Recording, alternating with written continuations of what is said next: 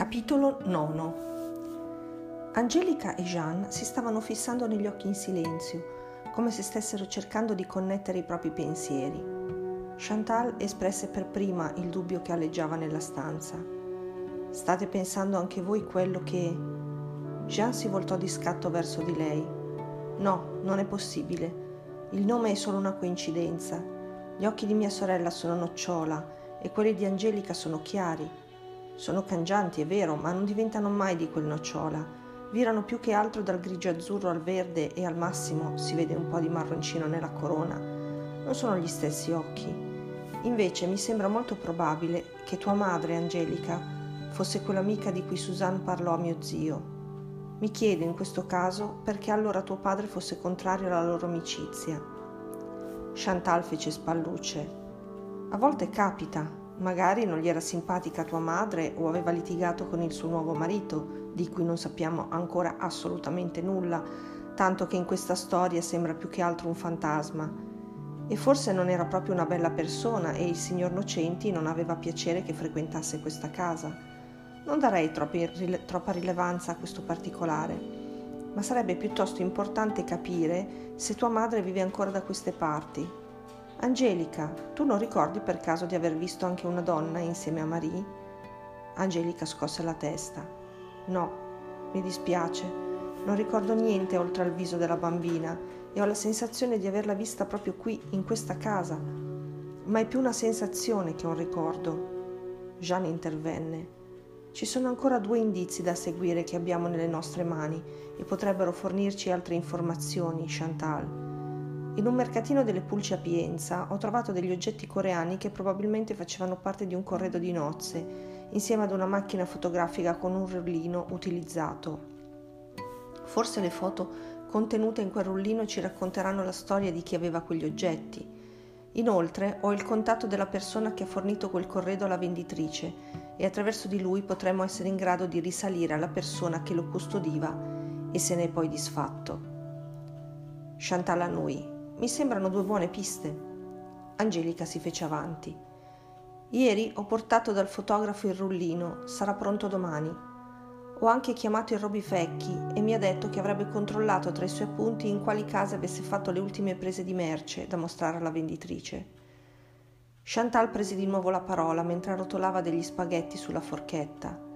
E tu, Jeanne, come sta andando la lettura del diario di tua madre? Jeanne iniziò a rigirare, a rigirare pigramente con la sua pasta nel sugo e ammise di non aver fatto ancora molti progressi. Sto andando un po' a rilento. Forse ho paura di quello che potrei trovare in quel diario. Credo che sia perché quelle pagine piene di appunti sono un pezzo di una donna che non ho mai conosciuto. Il fatto di non sapere chi è veramente mi spaventa. Temi di trovare qualche terribile segreto? No, ho paura di scoprire che ha scelto di abbandonarmi perché non mi voleva e non mi ha mai amato. Lo so, è stupido. Chantal pose la sua mano su quella di Jeanne e la strinse per rassicurarlo e confortarlo. Ho un'idea, dopo cena ci mettiamo comodi e lo leggiamo insieme, va bene? Inavvertitamente Angelica diede un morso alla forchetta che si stava portando alla bocca e si fece male un dente. Nonostante ciò non perse di vista la reazione dell'uomo accanto a lei Sembrava gradire il tono mellifulo con cui Chantal gli si era rivolto. Sentì allora una vampata salirle alle guance ed immaginò di avere persino gli occhi iniettati di sangue, tale era la forza dell'emozione che la stava lambendo. Avrebbe voluto che Chantal si soffermasse anche solo un istante sui tratti alterati della sua fisionomia e comprendesse che si stava spingendo su un terreno pericoloso, ma invece continuava ad ignorarla bella posta, disinvolta come sempre. Dopo un tempo che ad Angelica parve interminabile, Jeanne finalmente liberò la mano e si servì di un boccone. Parlò con la bocca piena. Angelica riprese a respirare normalmente. Sì, forse è meglio così, dopo cena, ma prima mangiamo, che si sta freddando tutto.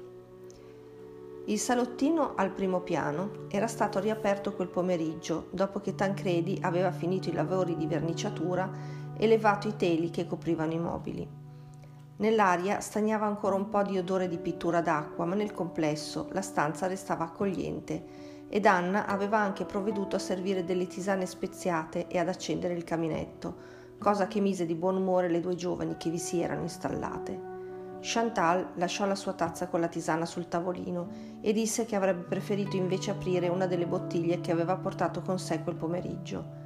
Anna si offerse di recuperarla per lei in cucina. La portò poco dopo su di un vassoio insieme a due calici, ben sapendo che Angelica non avrebbe bevuto, poi scomparve lasciando solo le ragazze. Nell'attesa che Jeanne recuperasse il diario, Chantal si sentì in dovere di avviare una conversazione. Ho conosciuto il tuo ragazzo oggi, un bel tipo, geloso anche. L'iniziale senso di fastidio provato da Angelica nel dover condividere in esclusiva uno spazio vitale con Chantal, seppure per pochi minuti, dopo questo commento si trasformò in cocente ostilità. Dovette ricordarsi di essere una professionista dell'ospitalità, oltre che un essere umano, prima di rispondere con malcelato disappunto. Se ti riferisci al signor Alessandro Martini, noi non stiamo insieme da tempo ormai. Non so cosa ti abbia raccontato di noi, ma si tratta di una realtà che vive solo nella sua testa e non ha certo motivo d'essere geloso. Chantal si versò una generosa quantità di chianti riserva e ne assaporò il profumo prima di aggiungere la chiosa. Dunque a te non interessa affatto Jeanne.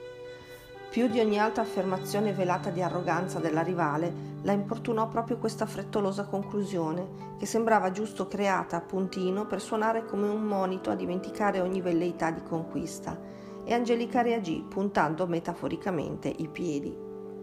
Non ho detto questo. Io e Son Jun c'è qualcosa tra di noi, potrei definirla un'amicizia speciale. Allora non ci sono problemi, parliamoci chiaro. Non ci tengo affatto ad essere amica di Jeanne io mi ero molto più in basso, se sai cosa intendo.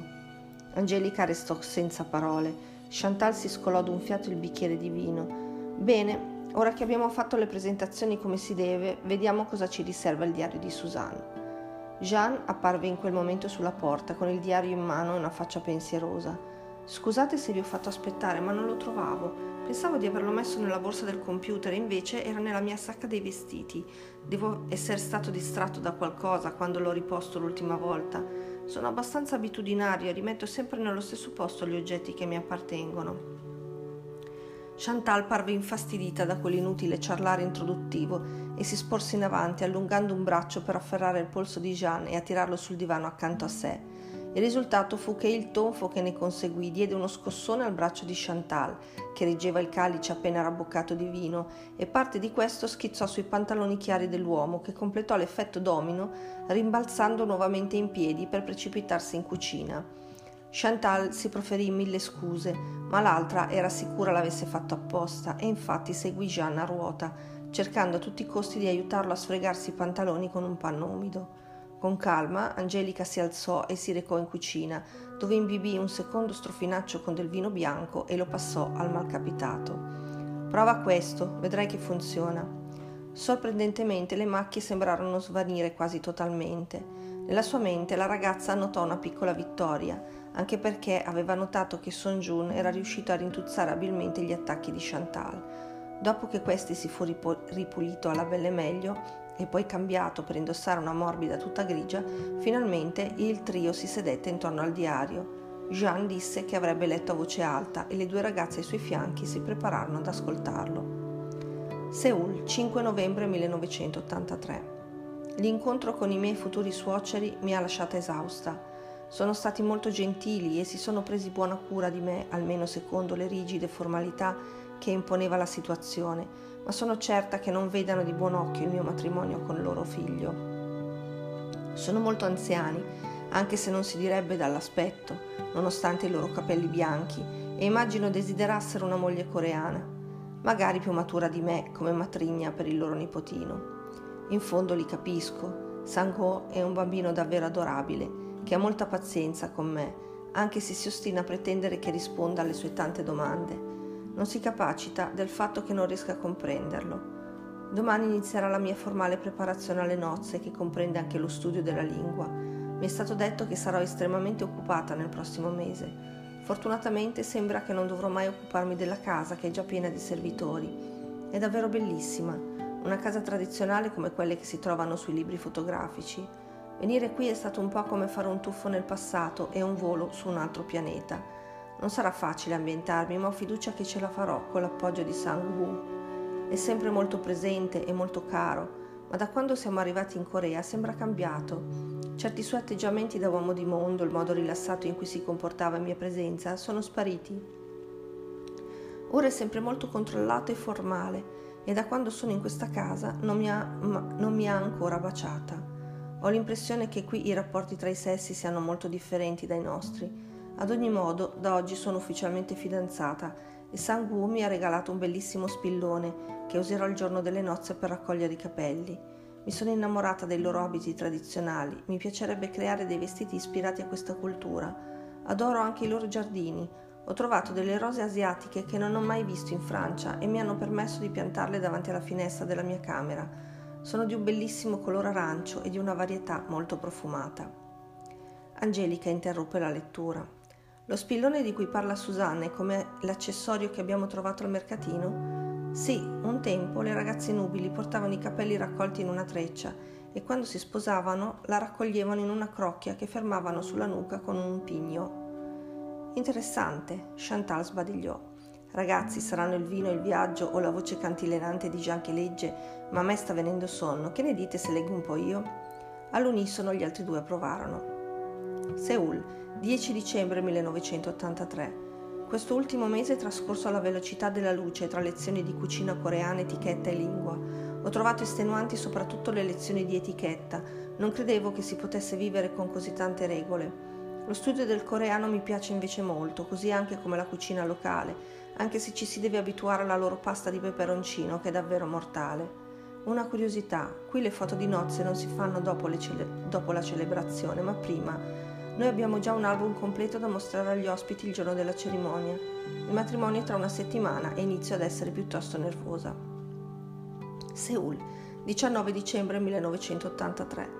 Da due giorni sono una donna sposata, almeno formalmente, perché continuo a dormire da sola nella mia stanza.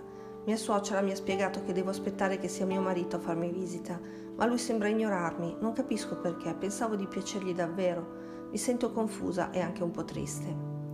Seul, 25 dicembre 1983. Oggi è Natale e ieri Sang-woo mi ha sorpreso allestendo un bellissimo albero nella mia stanza. L'abbiamo decorato insieme, è stato molto bello e lui sembrava molto felice, così ho preso l'iniziativa di abbracciarlo e baciarlo, visto che non ci avrebbe comunque visto nessuno. È stato un bene perché ora sono veramente la signora Mae. Sento che andrà tutto bene. A piedi pagina si trovava uno schizzo di alcuni angoli della casa, oltre ad un disegno di una ragazza in hanbok. Seguivano alcuni tentativi di scrittura in hangul che fecero sorridere Jean. Ricordo che quando ero piccolo mia madre parlava con mio padre in coreano Penso che fosse piuttosto fluente, ma a vedere questi scarabocchi non avrei detto che potesse migliorare tanto. Chantal approfittò della pausa per scusarsi e andare in bagno. Appena fu uscita, Angelica, notando una nota di tristezza nella, di, nel, nella voce di Jeanne, gli chiese se stesse bene. Certo, non sono triste. Mi sento piuttosto intenerito dagli sforzi che sembra aver fatto mia madre per adattarsi ai tanti cambiamenti. Forse l'ho giudicata male e mi dispiace. Tutto qua. Istintivamente Angelica accarezzò delicatamente una guancia di Jeanne che posò la sua mano su quella di lei. Non farlo, non toccarmi più così e con quella luce negli occhi se non sei pronta. Angelica avrebbe voluto approfondire l'argomento, ma l'intempestivo rientro di Chantal non glielo permise. Non sarete andati avanti a leggere senza di me, vero ragazzi? Jean rispose per entrambi. Certo che no. Chantal si sedette sul divano e si prese il diario sulle ginocchia, tornando a leggere. Seul, 30 giugno 1984. Sono stata tanto impegnata in questi mesi che non ho avuto proprio il tempo di aggiornarti, caro diario. Pensavo che avendo tanti servitori a disposizione avrei potuto oziare più o meno tutto il giorno e invece tra le lezioni di lingua e le attività sociali cui devo prendere parte insieme alla famiglia Mae mi resta davvero poco per le mie cose. Oggi ho visto per la prima volta il mio medico mi ha prescritto riposo, sembra convinto che sia a causa dello stress che non riesco a concepire. Spero davvero di rimanere incinta quanto prima. Qui tutti vogliono che Sanguo abbia presto un fratellino o una sorellina e suo padre ed io ci stiamo impegnando molto, ma qualcosa sembra non andare per il verso giusto. Il mio ciclo è anche stato irregolare nell'ultimo periodo, che sia per colpa della diversa alimentazione. Intanto mia suocera mi riempie di strane pozioni e ginseng non so se mi aiuteranno a rimanere gravida, ma sicuro tengono lontano le malattie da raffreddamento. L'inverno qui è stato orribilmente gelido eppure non mi è mai venuta neanche una parvenza di raffreddore. Domani andremo al tempio a pregare una qualche divinità deputata alla maternità. Angelica, che era accucciata per terra seduta sui suoi talloni, si alzò per l'entusiasmo sulle ginocchia. Hai sentito, son giù, tua madre ti ha desiderato veramente e sembra che volesse sinceramente bene a tuo padre. Ha fatto molti sacrifici per adattarsi a lui. Jean si sentì un peso cadergli dal petto dopo quelle ultime rivelazioni ed ispirò a fondo, annuendo con la testa. Intanto dall'esterno della casa arrivò il suono di due voci maschili che parlavano sottovoce, ma in maniera concitata. Dovevano essere sotto le finestre del salottino. Angelica si alzò e spiò di sotto, attraverso i vetri chiusi, Vide dapprima delle ombre e poi il profilo di Tancredi e Alex che stavano evidentemente discutendo animatamente di qualcosa. Ma perché Tancredi era ancora lì a quell'ora? E che ci faceva Alex in giardino? Lentamente, senza far rumore, Angelica si portò un dito alle labbra per chiedere silenzio nella stanza e infine aprì lentamente la finestra nel tentativo di captare almeno parte della conversazione. Quello che seguì lasciò il trio spalordito. Abbassa la voce e non ti permettere più di parlarmi in quel modo, Alessandro aveva pronunciato quella frase con la voce impastata dall'alcol. Sembrava stesse diventando un'abitudine per lui bere. Tancredi invece era sobrio, seppur parimenti battagliero. Per osservare la scena, anche Jean raggiunse Angelica alla finestra. No, no, bellino, quello che deve abbassare la Cristina sei tu. T'ho beccato questa volta e se mi va di raccontare tutto a chi sei tu, son guai. Perciò, se vuoi che stia zitto, devi sganciare, mio caro. Beccato chi? Che cosa? Non c'è uno straccio di prova. Ma che? Te tu mi prendi per bischero? Se non avevo le prove venivo a dirti qualcosa. Certo che ce le ho le prove. Ho le foto e ho pure una registrazione. Perciò vedi di darti una calmata. Una calmata? Io? Ma con chi credi di parlare? Con uno che sarà presto in un mare di guai se non sta attento. Alessandro afferrò il giardiniere per il colletto dell'Apolo. Provaci e giuro che sei un uomo morto, hai capito? Sei finito. Tancredi rise e si liberò della mano di Alex. Ricorda, hai tempo una settimana, non di più. Non aggiunse altro e si dileguò rapidamente nel buio. Alessandro allora fece il giro intorno alla casa in direzione dell'ingresso. Il telefono di Angelica squillò. La ragazza fece segno agli altri due che si trattava di Alessandro ed essi la incoraggiarono a rispondere. Ciao Alex, stavo per andare a dormire. Sono già sotto le coperte. Come un giro. Ma hai visto che ore sono? Sei qui sotto? Mi dispiace per te. No, non stare a salire, ti ho già detto che stavo per mettermi a dormire. Alex, Alex, non stare a raccontarmi ora dei fatti tuoi, lo so che hai bevuto, si sente. No, non ti faccio dormire qui. Chiamo un taxi e torno a casa. Mi dispiace che tu sia venuto per niente, ma la prossima volta chiama prima. Ora metto giù. Buonanotte. Angelica tirò un sospiro di sollievo. Ora almeno sappiamo cosa ci facesse qui. Ma avete sentito? Ho capito male io o Tancredi sta ricattando Alex per qualcosa? Rispose per prima Chantal. Non capisco bene l'italiano come te, ma ho capito la stessa cosa. Jean aggiunse. Io non ho capito nulla, parlavano troppo veloce anche per intuire una sola parola, ma dal tono della voce e dal comportamento mi è sembrato che Alessandro stesse minacciando Tancredi. Angelica riassunse per tutti il dialogo appena intercorso tra i due uomini e confermò l'impressione di Jean, che sintetizzò in una frase le sue conclusioni. Non posso dire che Alex mi stia particolarmente simpatico e potrebbero essere solo le mie paranoie, ma l'istinto mi dice che dovremmo tenerlo d'occhio. Fissò il suo sguardo su Angelica. Non mi piace che frequenti questa casa una persona che non credo sia totalmente disinteressata Prima pensavo che fosse solo ossessionato da te e non volesse perderti, ma potrebbero esserci altre ragioni per cui non ti lascia in pace e non me ne viene in mente nessuna che non ti farebbe del male. Chantal si avvicinò alla coppia con due calici in mano e la bottiglia di vino nell'altra. Perché dici così? Jean scosse la testa. Non lo so. Come ho detto prima, è una questione di istinto. È il comportamento complessivo di Alex e il fatto che sembra avere dei segreti segreti per cui possa essere addirittura ricattato che mi fa alzare le antenne. Nulla di più specifico, dico solo che dobbiamo tenerlo d'occhio. Sì, sembra ragionevole, ma ora che ne dite di un brindisi alla nostra squadra? Stiamo facendo progressi e dovremmo festeggiare. Jean lesse l'etichetta sulla bottiglia e storse la bocca. Sono molto scaramantico, è troppo presto per brindare, la verità è che brancoliamo ancora nel buio. Angelica sbadigliò. Chantal si preparò a controbattere, ma venne preceduta da Jean. Ragazze, è davvero tardi, andate pure a riposarvi, ci vediamo domani. Senza ulteriore indugio, Jean prese la sua tazza con la tisana ormai fredda e il diario e sparì nella sua stanza. Le ragazze lo seguirono in corridoio. Il clic di una chiave che girava nella toppa regalò un sorriso di soddisfazione alla padrona di casa, che a sua volta si accomiatò per chiudersi in camera sua. Chantal dovette accontentarsi dunque della silenziosa compagnia di una bottiglia mezza vuota.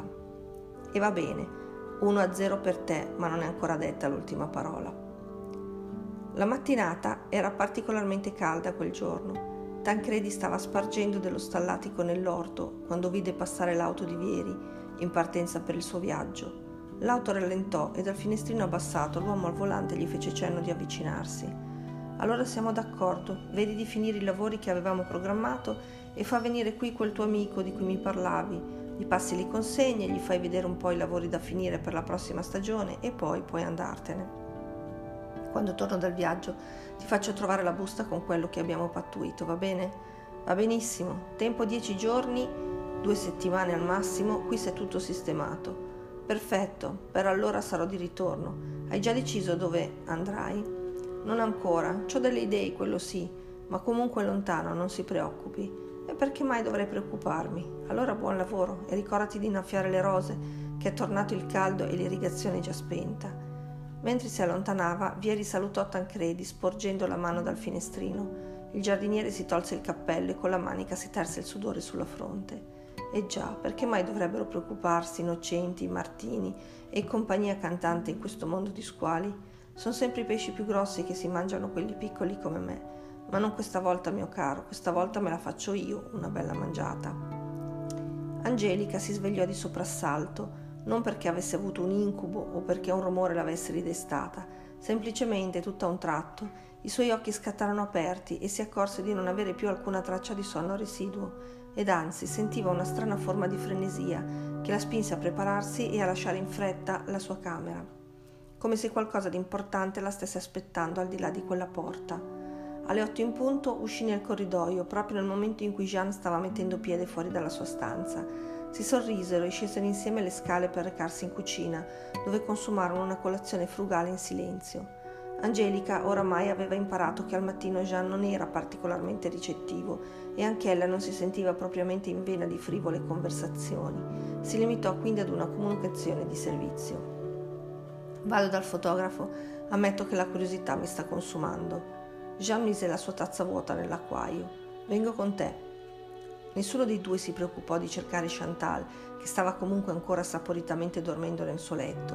Il fotografo del paese era un giovanotto rubizzo, con una pancia piuttosto prominente, che sembrava conoscere molto bene Angelica. Ciao Davide, lui è quel mio amico mezzo coreano che è venuto in Italia a cercare una parente. Davide squadrò il forestiero con un'espressione diffidente sul viso. Ehi, salve! Jean rispose alzando la mano in segno di saluto. Dopo le formalità, Davide si concentrò unicamente su Angelica. Ti ho stampato le foto. Non sono venute male quelle che sono riuscito a sviluppare. Un paio erano troppo rovinate, ma se consideriamo il fatto che il rullino è datato. Di chi era la macchina? Di tuo padre? Ah, intendi quella fotografica? No, non sappiamo di chi fosse. Per quello abbiamo fatto stampare le foto, per vedere di risalire al proprietario della macchina. Davide sembra non capire. Ma sei sicura di avermi dato il rullino giusto? Squillò il telefono di Angelica che rispose. Pronto? Ah sì, sono io, certo. Aspetti che prendo nota. Fece segno al fotografo di passarle un foglietto con una penna e poco dopo scribacchiò qualcosa. Poi improvvisamente si fermò con la penna a mezz'aria. Sì, ne è sicuro? Grazie mille, grazie davvero, a risentirci. Angelica si voltò verso Jean molto emozionata. Era il Roby Vecchi. Quel giorno ha mostrato alla signora del mercato oggetti che aveva raccolto in due case di cui ho preso gli indirizzi e altri che invece gli ha portato una persona che conosci anche tu. Chi? Tancredi. Ha detto che era roba che stava abbandonata nella soffitta di Villa delle Rose. Ce l'avevamo sopra le nostre teste. Ma quindi, se il corredo che abbiamo visto era roba portata da Tancredi, allora in quel rullino ci dovrebbero essere foto di qualcuno che viveva alla villa. Intervenne il giovane Rubizzo. Infatti, per quello chiedevo se la macchina era di tuo papà, Angie. Nel rullino ci sono foto di quella casa, foto vecchie, prima dell'ultimo restauro, credo. Comunque, allora la casa non si chiamava Villa delle Rose, era Villa M, dal nome della defunta signora Nocenti, la mamma del professor Vieri. Poi quando tu eri ancora piccola, fecero cambiare il nome e il colore della casa. Io non me lo ricordavo, ero troppo piccino a quel tempo, ma me l'ha raccontato mia nonna, che per un po' ha fatto la domestica in quella casa. Solo poche settimane, mentre c'erano i lavori e avevano bisogno di mani in più. Da un cassetto il giovane prese due buste e dalla prima estrasse una decina di foto un po' ingiallite. Ecco qui, sono tutte vostre. Non c'è bisogno che mi paghiate, spero di aver fatto una buona azione aiutandovi nelle ricerche. Buona fortuna, mi raccomando. Passa ancora a trovarmi, Angie.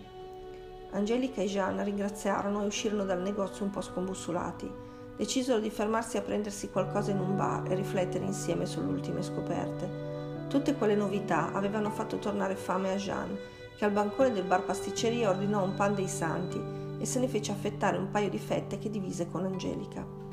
Mmm, il vostro cibo è davvero buono. Jeanne stava spargendo briciole ovunque, si era riempito la bocca come un criceto. Da una tasca estrasse una delle buste e scorse rapidamente le foto che conteneva, impedendo ad Angelica di vederle per prima. Ne scelse una che non mostrò prima di metterla al sicuro in tasca e consegnò le restanti alla ragazza. Sorrideva felice e le donne di ogni età sedute agli altri tavolini gli lanciavano sguardi furtivi, commentando con le amiche. Angelica si sentì molto invidiata in quel momento, perché invece l'uomo che aveva di fronte sorrideva solo nella sua direzione. Indossava una maglietta arancione, maniche corte, sotto una giacca di pelle nera e portava i capelli sciolti e gli occhiali. Ella pensò che gli donavano tantissimo quegli occhiali. Un cameriere si avvicinò con due cappuccini interrompendo il, fantastica- il suo fantasticare. Jean fece posare una tazza davanti a lei. Ne ho ordinato uno anche per te. Angelica era sicura di non avere appetito, eppure sentiva uno strano buco allo stomaco. Forse bere qualcosa di caldo l'avrebbe fatta stare meglio. Perché non mi fai vedere la foto che hai rubato? Non l'ho rubata, ti avevo detto che di tutto il rullino me ne sarei tenuta una.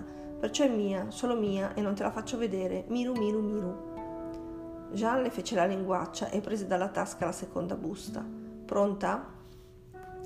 Ella fece cenno di sì con la testa, allora egli aprì a ventaglio le foto sul tavolo, una in particolare colpì Angelica.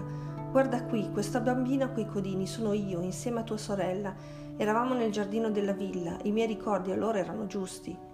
Jean voltò la foto verso di sé e mise il dito sulla casa nello sfondo. E questa allora era la casa gialla. Era vero, il vecchio colore della casa era proprio giallo. Angelica non stava più nella pelle. Perciò tua madre è stata qui. Era davvero lei l'amica di mia madre. E ora capisco perché mio padre non volesse che frequentasse la tua. Non perché le fosse antipatica. Mia madre non stava già bene allora e lui è sempre stato iperprotettivo. Oppure era suo marito che non voleva si incontrassero sapendo dei problemi di tua madre. Già, è possibile. La depressione può spaventare. Un altro pensiero sfiorò la mente di Jean. Pensi sia possibile che le nostre madri si siano conosciute in Corea? Lo escludo. Mia madre non è mai uscita dall'Europa. Comunque di fatto, ora è chiaro che le nostre madri si siano frequentate almeno per un po'. Perciò mio padre deve saperne qualcosa. Peccato sia partito proprio questa mattina, ma possiamo sempre raggiungerlo telefonicamente. Angelica provò subito a chiamarlo, ma rispose la segreteria telefonica. È sicuramente ancora in viaggio. Lo chiamerò più tardi, però sono troppo curiosa, forse mia zia ricorda qualcosa di quel periodo. In quegli anni viaggiava molto ed era ai ferri corti con il fratello, quindi non frequentava casa nostra, ma forse... Su, mangi in fretta che andiamo a trovarla. Angelica ingurgitò d'un fiato il suo cappuccino e si alzò per pagare. Jean la fermò. Aspetta, si alzò a sua volta e le si accostò, poi con il pollice destro le accarezzò lentamente le labbra per raccogliere la schiuma che vi era rimasta e infine si succhiò il dito. Dal tavolo accanto provenne un sonoro sospiro collettivo che fece ridere Jeanne e, e arrossire Angelica, costringendola a cercare rifugio presso la cassiera. Questa volta il tentativo fu, fu più fortunato.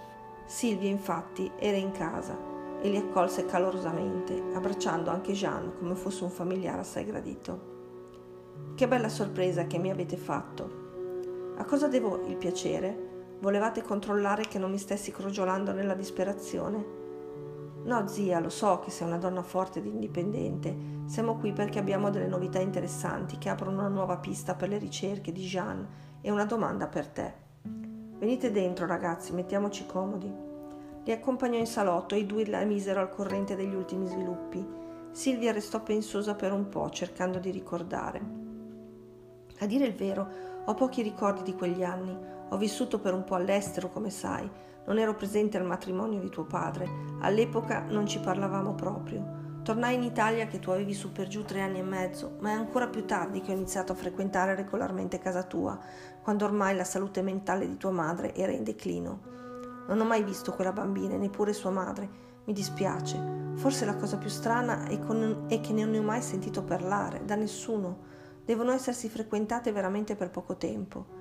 Silvia si rivolse al giovane. Dunque si tratta di tua madre e di tua sorella, giusto Jean? Così sembrerebbe. Ma perché mia cognata avrebbe dovuto conservare quegli oggetti che non le appartenevano? Lei e tua madre erano state amiche solo per un breve lasso di tempo, eppure si era offerta di custodire quei preziosi ricordi in casa sua. Forse mia madre doveva allontanarsi temporaneamente e non poteva portarli con sé. Pensava di tornare a prenderli più tardi e poi qualcosa gliel'ha impedito e non c'è riuscita. Le due donne annuirono. Quella ricostruzione dei fatti sembrava a tutti al momento la più plausibile. Jean si alzò e si avvicinò alla lunga vetrata che lo separava dal giardino. Sulla destra vide un cespuglio con delle buffe inflorescenze bianche a forma di trombette. Ebbe un déjà vu. Sapeva di averle viste da un'altra parte solo poco tempo prima e poi finalmente ricordò. C'era un cespuglio simile tra il roseto e la siepe del giardino sul retro del bed and breakfast e ricordò anche che solo poche ore prima, subito dopo la morte dell'avvocato, aveva avuto la sensazione che qualcosa mancasse nel giardino. Ora lo sapeva. Il cespuglio della villa era stato rimosso. Ma perché? Se la pianta era sana e pure in fioritura? Si voltò verso Silvia. Ho già visto questa pianta prima. Di che si tratta? Silvia lo raggiunse. Ah, intendi l'erba del diavolo, quella con quei fiori bianchi? Sì. Quello è stramonio. È una pianta che mi piace molto, ma è tossica. Meglio non avere bambini in casa quando ce l'hai. A volte vengono attirati dalle bacche e la loro ingestione è fatale, ma in piccole dosi può essere terapeutica come antiasmatico, credo. Qui vicino una volta c'era un gruppo di svitati fanatici della filosofia New Age che se la fumavano a scopo terapeutico, ma siccome la dose terapeutica è prossima a quella mortale e non erano farmacisti, qualcuno ci ha rimesso le penne. Bisogna stare attenti con la fitoterapia, non tutte le erbe fanno bene e molte sono tossiche nelle dosi sbagliate, ma oggi tutti pensano di sapere tutto. Silvia continuava a parlare, ma Jean non la seguiva più. L'aveva persa già alla parola fumavano.